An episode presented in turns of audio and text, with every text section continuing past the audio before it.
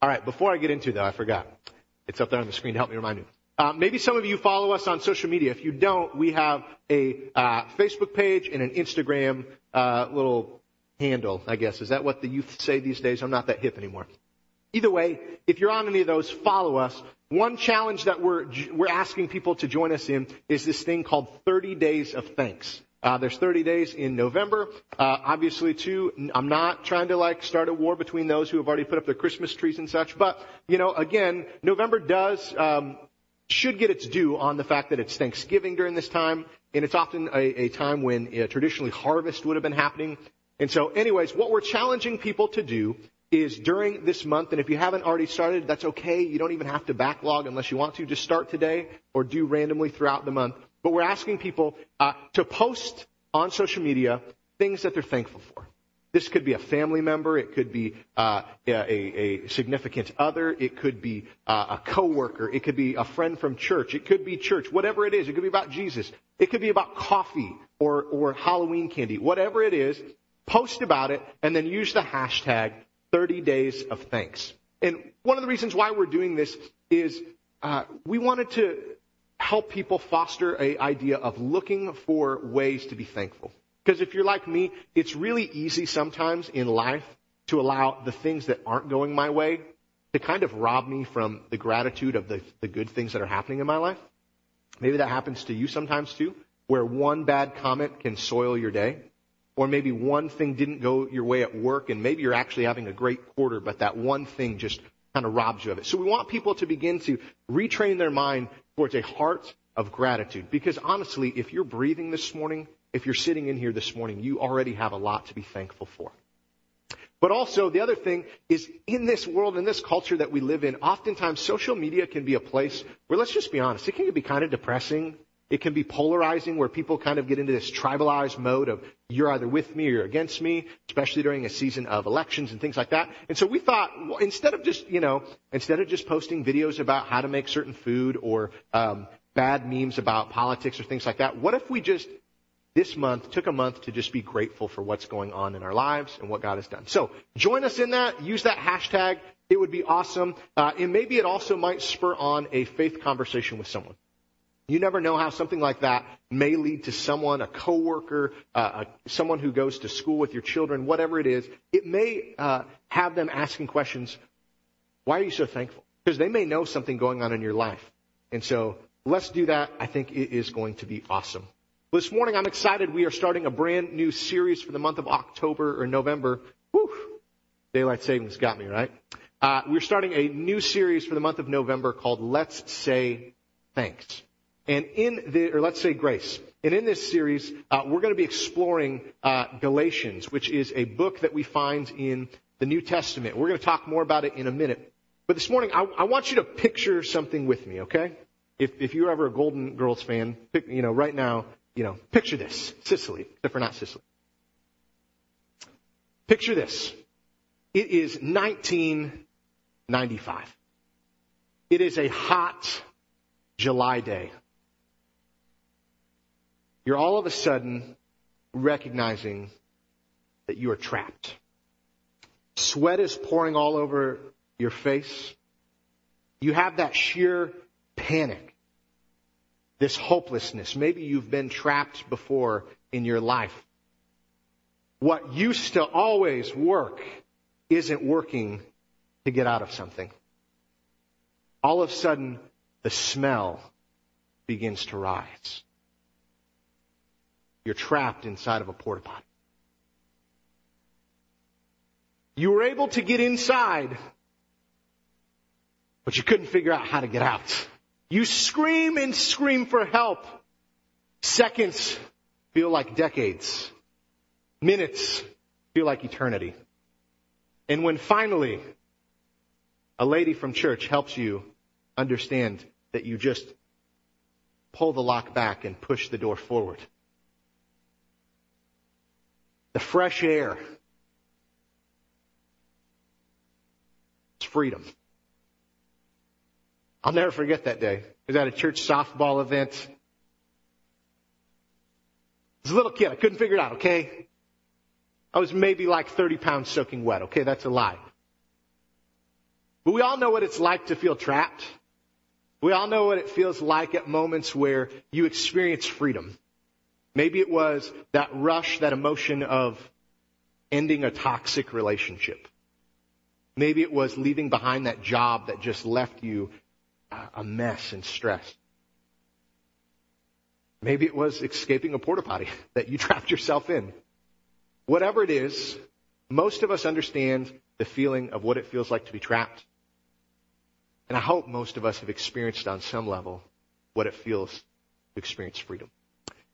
This morning, as we're going to dive into this idea of grace, as we're going to tread into this uh, part of Scripture known as Galatians, we're going to be talking this morning primarily about freedom and how grace is the guide that leads us to freedom. And so this morning, as before we dive into uh, the book of Galatians, I want to talk real quick about this idea of grace, because grace and mercy are two words that oftentimes we we try to use interchangeably, and they're very different. And and these aren't my definitions. Um, I'm sure you've heard this before, but let's let's this might be helpful as we begin this series. Uh, mercy, in in the light of Jesus, mercy is God not giving us what we do deserve. We've done something wrong, and God is merciful by not giving us the punishment that we deserve. Grace, on the other hand, though, is the step up. Grace is where you got a free ice cream, but actually this time you're going to get like um, five or six uh, scoops on top. Grace is God giving us something that we do not deserve. You see the difference? One is about we should deserve a punishment, we don't get it. The other is about this idea of getting something that we never should have gotten in the first place. That's really great. Grace is found throughout the New Testament. In Galatians, which is a letter that a man named Paul wrote, we're going to talk more about Paul and his story this morning. So if you don't know who he is, hold tight. I'm going to tell you more. Grace, though, uh, is is used in the context of Galatians about seven or eight times in a book that's only six chapters. Grace which when Paul uses it comes from this Greek word called charis, means an undeserved, unearned, unmerited favor or goodwill. It's sometimes defined as a divine influence upon the heart and its reflection of life. It's a gift, a benefit, the favor of God. Arguably the most popular verse that comes from Galatians comes from Galatians chapter 5, verse 1. It says this, it is for freedom that Christ has set us free. Stand firm then, and do not let yourselves be burdened again by the yoke of slavery. My friends, if you fall asleep during this message, you shouldn't because you already got an extra hour, unless you have a toddler, in which case you did not get more sleep. But I don't want you to miss the simplicity in the power of the gospel of Jesus Christ this morning. And maybe some of you need to hear this this morning. That true freedom can only be found in Christ. It will not be found in your bank accounts. It will not be found in your relationships. It will not be found in your children. It will not be found in the, the job that you have. It will only be found in Jesus Christ. In the work that He did on the cross. And through living the teachings in the way that He lived. Now let's talk about Galatians.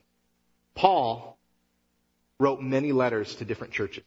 Most of the, the, the, Bible is split up into two sections. There is the Old Testament, which is the story of God's creation in his relationship with his people and his ongoing trying to restore a broken relationship. And then there's the New Testament. The New Testament is, uh, begins with the first four books, Matthew, Mark, Luke, and John, which are known as the Gospels. Gospel means good news. And they're the stories of the life and the teaching of Jesus. And then afterwards, we get into uh, Acts, which is the history of the early church.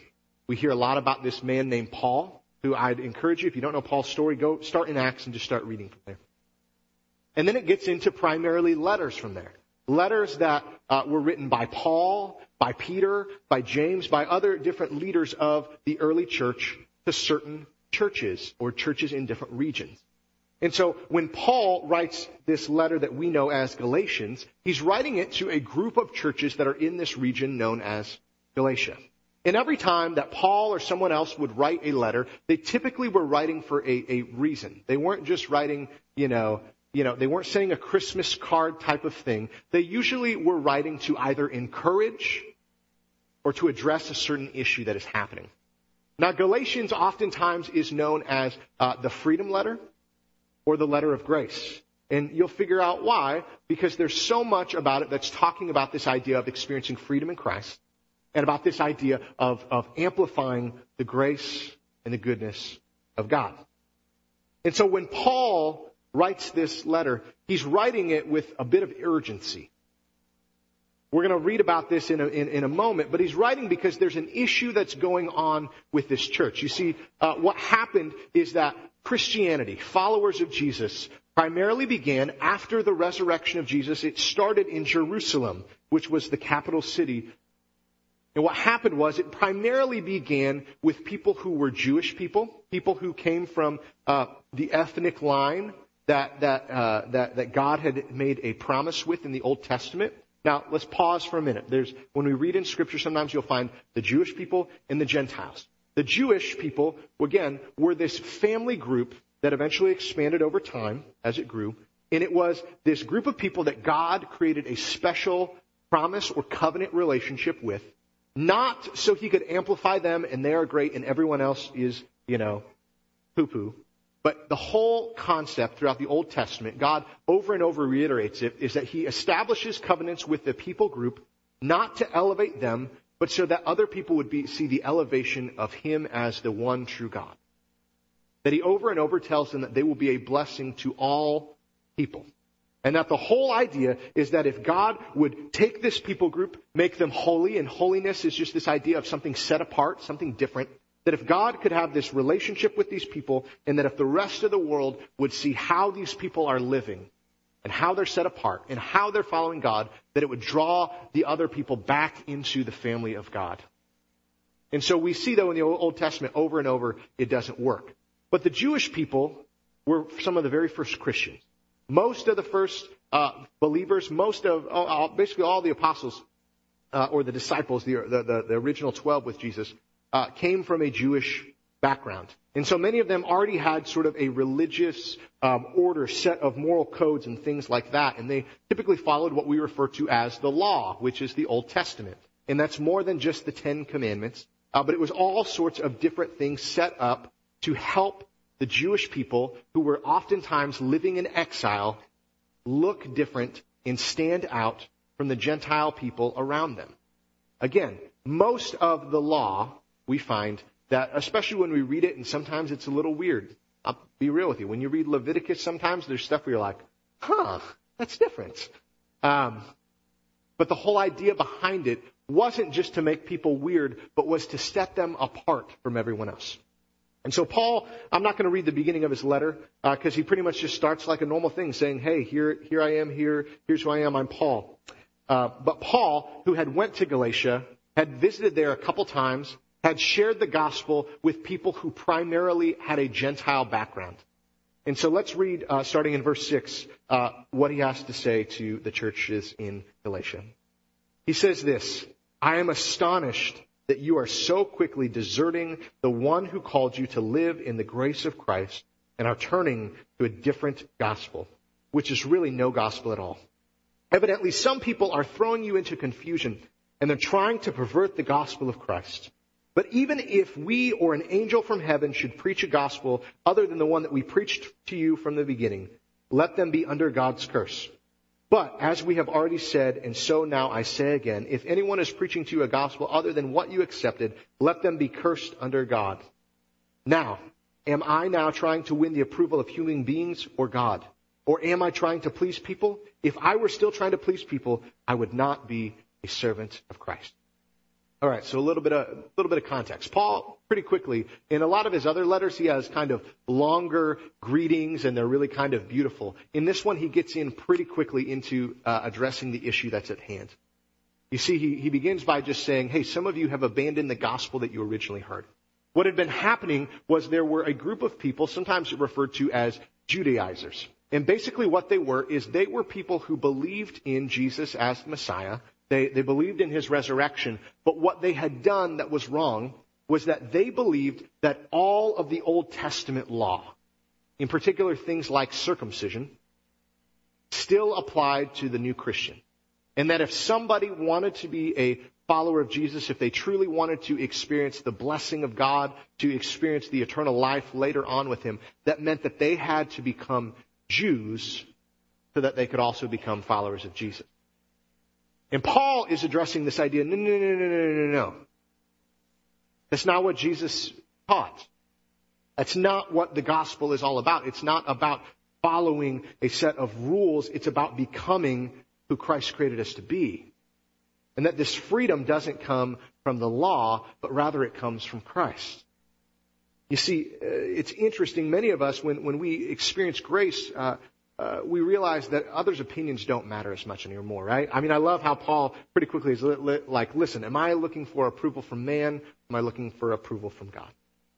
Now, he goes on in, in verse 11 in chapter 1 and he says this, I want you to know, brothers and sisters, that the gospel I preached is not of human origin. I did not receive it from any other man, nor was I taught it. Rather, I received it by revelation from Christ Jesus. For, you have heard of my previous way in, Ju- uh, in, in Judaism, how intensely I persecuted the church of God and tried to destroy it. Now, let's talk about Paul's story for a second, if you don't know his story. Uh, Paul, most scholars, some, some actually debate about this recently, which is interesting, uh, but used to be known as Saul of Tarsus. Now, Saul was a guy who came from a, a deeply rooted, uh, kind of uh, zealous uh, Jewish background, where he was the type who early on uh, when he would hear about the teachings and, and, and, and the groups of Christians early on, would quite literally be a part of the persecution and killing of different Christian leaders. He so strongly believed it because he believed that, that, that, the followers of Jesus were blaspheming. He believed that, that Jesus wasn't truly the Messiah, and so he felt like what was happening was that, that, that these Jesus followers were taking good Jewish people away from the promises that God had for them. And so when he's talking about this, he's talking about, listen, I didn't receive this from people. I didn't receive this from one of the apostles. What happened to Paul is Paul was walking on the road to Damascus. You can read about this in Acts. And Paul is blinded as he is walking, and he has a revelation of Christ.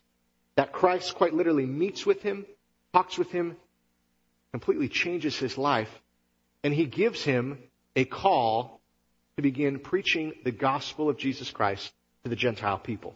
Now, prior to this, most of Jesus' teaching too is focused on telling the Jewish people that he is the Messiah. And since most of his disciples, who were the early leaders of the church, that was their primary focus.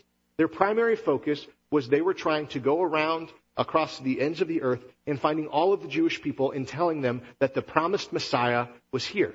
They weren't really interested. They weren't looking uh, to convert and tell the Gentiles about this. But Paul gets this call.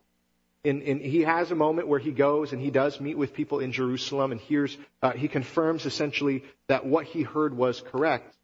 But then he just begins to go.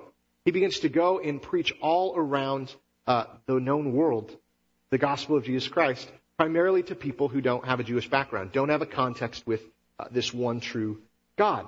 And what's amazing is that by the time that, that Paul is writing this letter to the churches in Galatia, there actually are probably, arguably, most scholars believe more Gentile Christians than Jewish Christians. But what has begun to happen uh, is this: is that these people have came in, and again, they're trying to tell them uh, certain things that they need to begin to uh, uh do things like circumcision. They need to make sure that they're only eating kosher food, all sorts of different things. And this is where Paul begins to get into a little bit of a beef with Peter. Now, Peter, in a lot of ways, was the right hand man uh, to Jesus. He was kind of the leader of the disciples. And, and when we read here in a moment, you're going to see that it, it, it, calls him Cephas. And uh, that was his given name. So sometimes when you read Cephas, that actually just means Peter. And uh, I could go into lots of reasons why it is that way, but just go with me. It'll be helpful. And so he describes this fact that, that he actually at one point, 14 years after he began spreading the gospel, he went back to Jerusalem. And he had in his mind, he had uh, wanted to make sure that he wasn't laboring in vain. And so he goes back to some of these early leaders, and he primarily meets with uh, these these early leaders to ask them two things: Am I doing what I should be doing? He presents the gospel that he's presenting to the Gentiles and wants to confirm, since most of them were there to hear Jesus' teaching and were a part of his ministry, is the gospel that I'm preaching accurate? And then he also asks, do the Gentiles have to follow these codes, these different laws? And he gets this resounding, you're preaching the correct gospel. No, they do not. This is good. Continue to do this. In fact, if you want to read, what's interesting is in Acts, you'll find that Peter actually has kind of this moment where God changes his heart about uh, different uh, aspects of the law that no longer apply to him. Things like uh, eating with Gentile people. In that culture, you know, thankfully we don't live in a culture like that, but in that culture, one of the most intimate and vulnerable things you could do was have a meal with somebody. And in particular, if you were to do it with someone who came from another ethnic background. That just wasn't normal. Jews and Gentiles would not share a meal. And yet Peter, his heart, his mind was changed by Christ in a revelation of a dream before.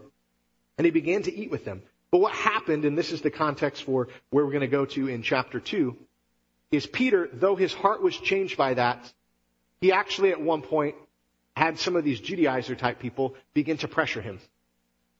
And so he began to kind of step back from his, his commitment to uh, eating with all of God's people, Jews and Gentiles alike.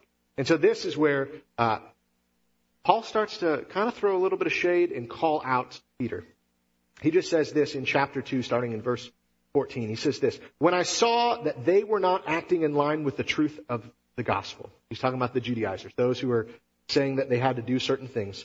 I said to Cephas, or Peter, in front of all of them, you are a Jew, yet you live like a Gentile and not like a Jew. How is it then that you force Gentiles to follow, follow Jewish customs? He's essentially saying, Peter, how could you do one thing like this and ask people to do something you're not doing yourself? You came to this peace that it's okay for you to, to eat like this, to live like this, but you're going to say now that for these new believers, these people who didn't have this background, that if they truly want to be saved, if they truly want to experience freedom in Christ, they have to go back and follow this law. Mind you, one of the big hiccups they have in this moment too is about circumcision. Which I don't know about y'all, but if, if circumcision was part of being saved as an adult male, like, I'm sorry, like I might be trying to figure out something else. Just gonna say it. And if you don't know what circumcision is, um, don't Google search it. Find me after service. I'll tell you. It's weird. But in verse 15, he says this, We who are Jews by birth and not sinful Gentiles, clear sarcasm, know that a person is not justified by the works of the law, but by faith in Jesus Christ. So that we too have put our faith in Jesus Christ, that we may be justified by faith in Christ not by the works of the law, because by the works of the law, no one will be justified. But if in seeking to be justified in Christ, we Jews find ourselves among the sinners, doesn't that mean that Christ promotes sin? Absolutely not. If I rebuild what I destroyed, then what, then would I really be a lawbreaker? Basically what Paul is trying to get at here is this. Jesus talks about how he is the fulfillment of the law. Now it's important and can be confusing, so I'm going to give a real quick little thought on the Old Testament as uh, Christian followers. I'm going to get into this more in the coming weeks. But here's the thing that we have to balance the tension with, okay? And you've probably heard this with people before. Well, if you really follow the whole uh, Bible, how come you eat pork and you wear different clothing things and things like that? So if we look at the law, we look at books like Deuteronomy and Leviticus, these laws that were given were given right after God had rescued his people who were enslaved in Egypt and put them uh, into the promised land. But before that time, they're living amongst so many other people groups. And so that's where God begins to establish these ideas of having a holy people who are set apart. And so that's where he begins to do a couple things. He has some laws that we have that are put in place that are to separate them as a people group. That the laws in themselves aren't the holy thing. It's the idea that the holy God is telling them to do it. So that way the rest of the world will see that they are different. Circumcision, I don't think was something where God was like, this is going to be funny. Check this out, Abraham. You want to see what's going to happen? I don't think that happens. I think this holy was this idea. The idea of, of, clean and unclean food. Again, I think was this idea that there would be this distinguishing factor of these people. Now, some of these laws that we find were ones that were all about showing this people group. these laws for this people group. Now, when Jesus comes, we recognize that no longer is God just working through uh, this one people group, but Jesus comes and he says quite explicitly many times that I have come to save all people. All people. And so no longer are, are we trying to be this one group, but that the kingdom of God is here and he is the king. So no longer are we living in this kingdom because the kingdom of Christ is here.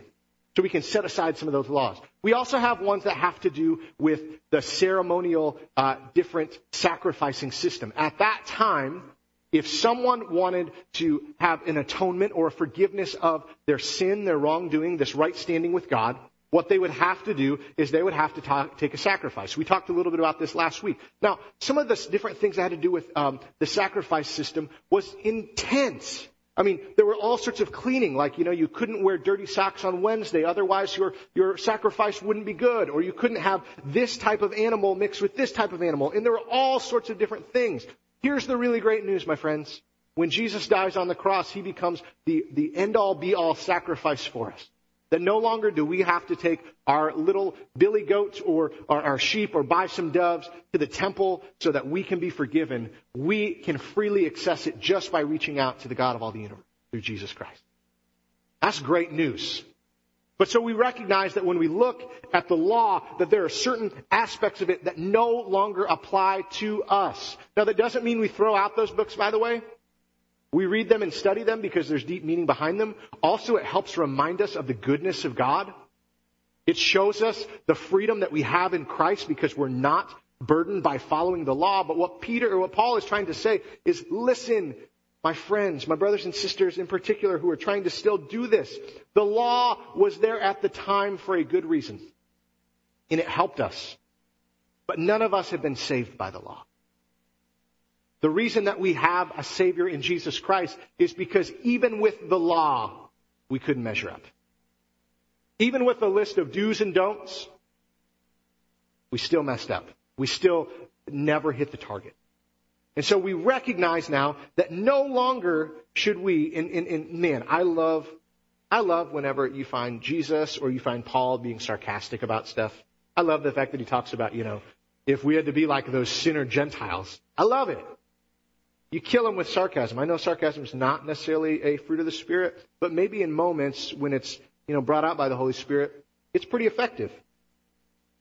But Paul understands it. He understands grace. He understands freedom because he knows what it used to be like to be a person who was driven and consumed by the law.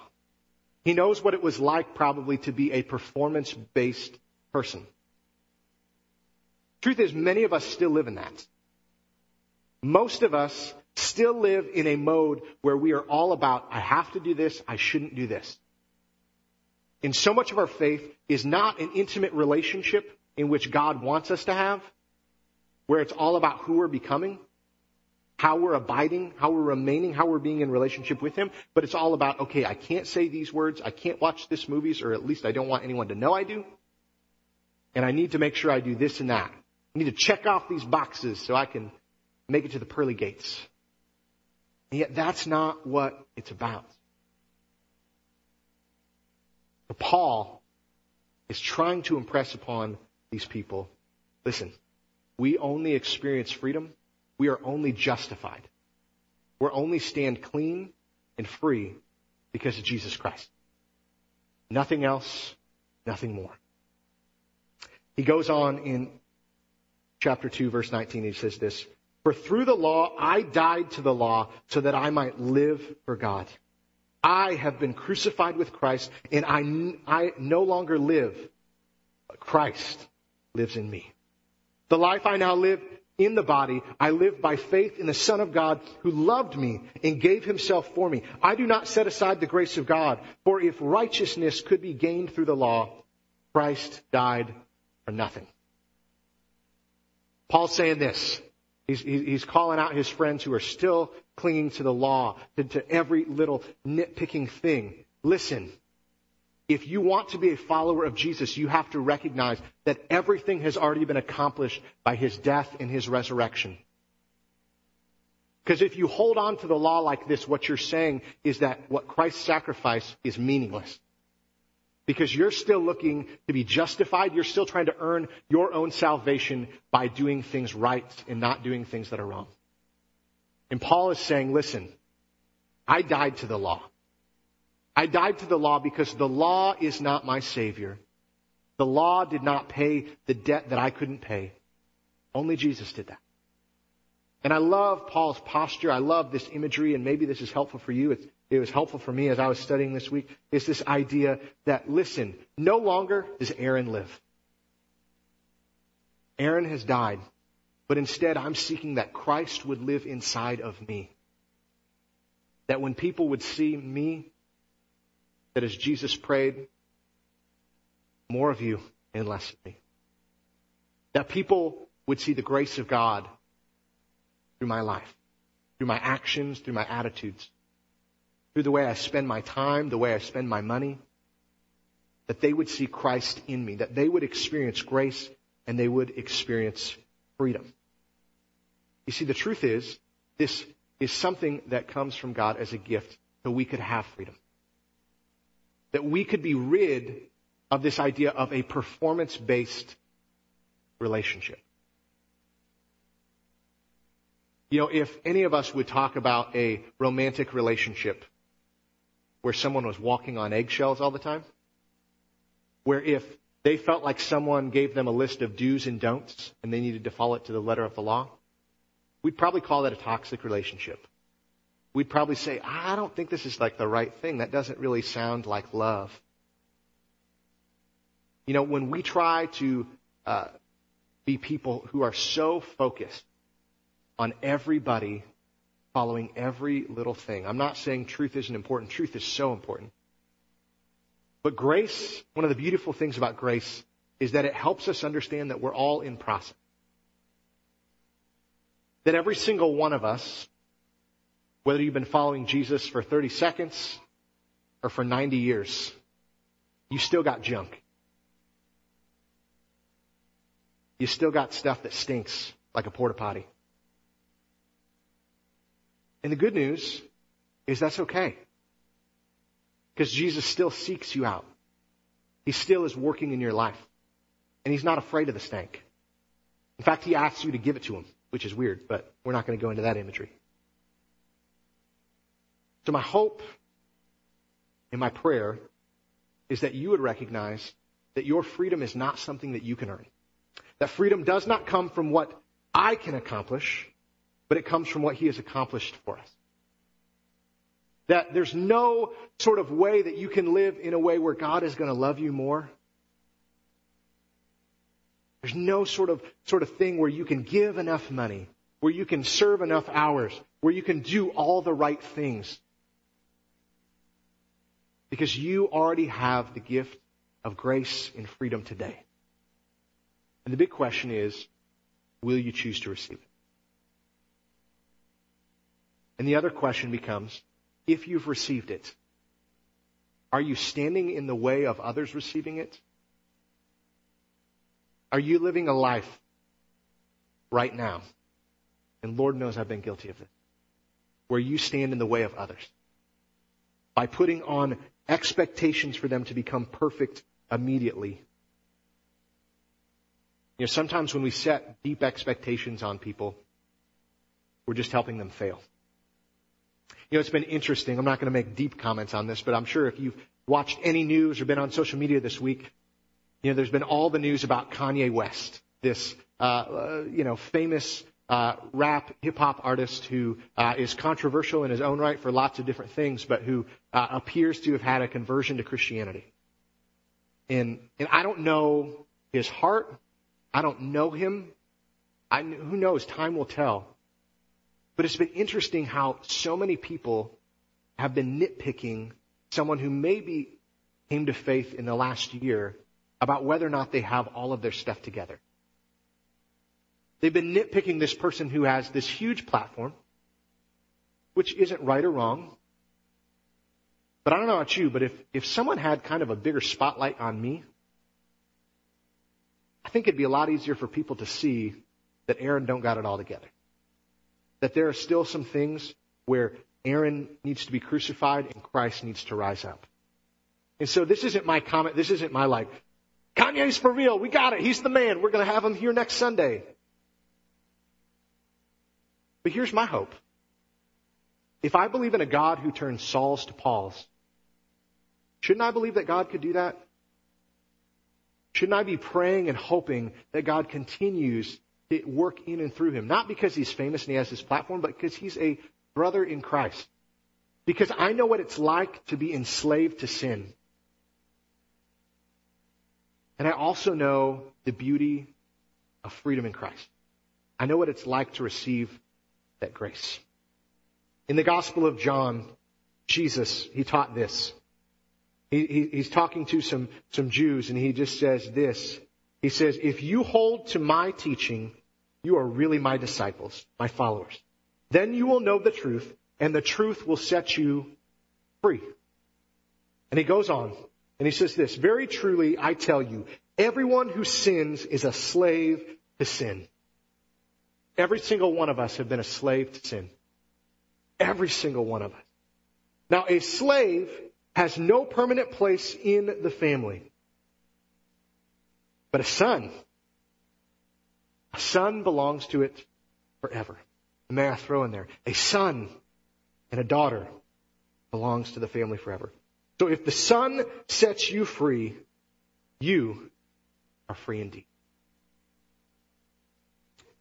Worship team is going to come up and they're going to sing one more song for us. My hope and my prayer is that you leave today knowing that grace is a free gift given to you.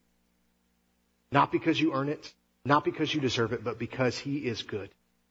And that you would recognize, as Jesus taught, that if you are a son or a daughter, and that's what salvation's all about. It's not just about the idea of avoiding hell and going to heaven, but it's about becoming a son or a daughter, living in the presence of your Father who is good, who cares about you. And so I'll leave you with this.